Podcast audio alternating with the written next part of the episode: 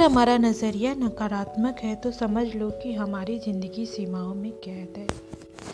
ही guys मैं उर्वशी गुप्ता और स्वागत है आप सभी का मेरे अपने चैनल टाइट फॉर माइंड आज मैं बात कर रही हूँ शिव खेड़ा के बुक की, जिसमें उन्होंने एक लाइन लिखी है, अगर हमारा नज़रिया नकारात्मक है तो समझ लो कि ज़िंदगी सीमाओं में कैद है। बहुत सही कहा है उन्होंने। हम अपनी ज़िंदगी को कैसे देखते हैं, कैसे नहीं देखते हैं, ये हम पर निर्भर करता है। हम सबके लाइफ में अप्स एंड डाउन्स लगे ही रहते हैं।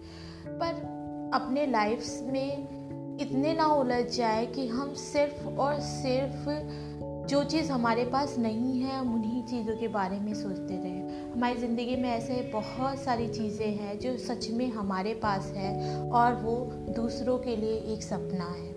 मैं बात करूँगी बहुत ही बेसिक ज़रूरतों से, जो कि है फ़ूड आज जो खाना आप खा रहे हैं, वो यकीन मानिए यकीन मानिए, कई सारे लोगों के लिए सपना है। तो प्लीज़ खाने के लिए थैंक्सफुल रहिए कि गॉड ने आपको इतना दिया है कि आप अच्छा खाना खा सकें। क्या ये बात छोटी सी है?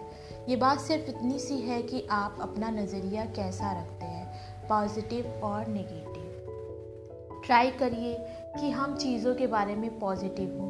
क्योंकि ऐसा तो होगा ही होगा कि चीज़ें कभी सही होंगी और कभी सही नहीं होंगी। लेकिन हमें उस वक्त का इंतज़ार करना है जब चीज़ें सही होंगी और अपने लाइफ को पॉजिटिवली देखना है, ना कि negatively thank you very much उम्मीद करती हूँ आपको मेरा ये एपिसोड अच्छा लगा हो और आप अपने लाइफ में कैसे हैं पॉजिटिव या निगेटिव प्लीज़ प्लीज़ प्लीज़ मुझे मैसेज करके ज़रूर बताइएगा।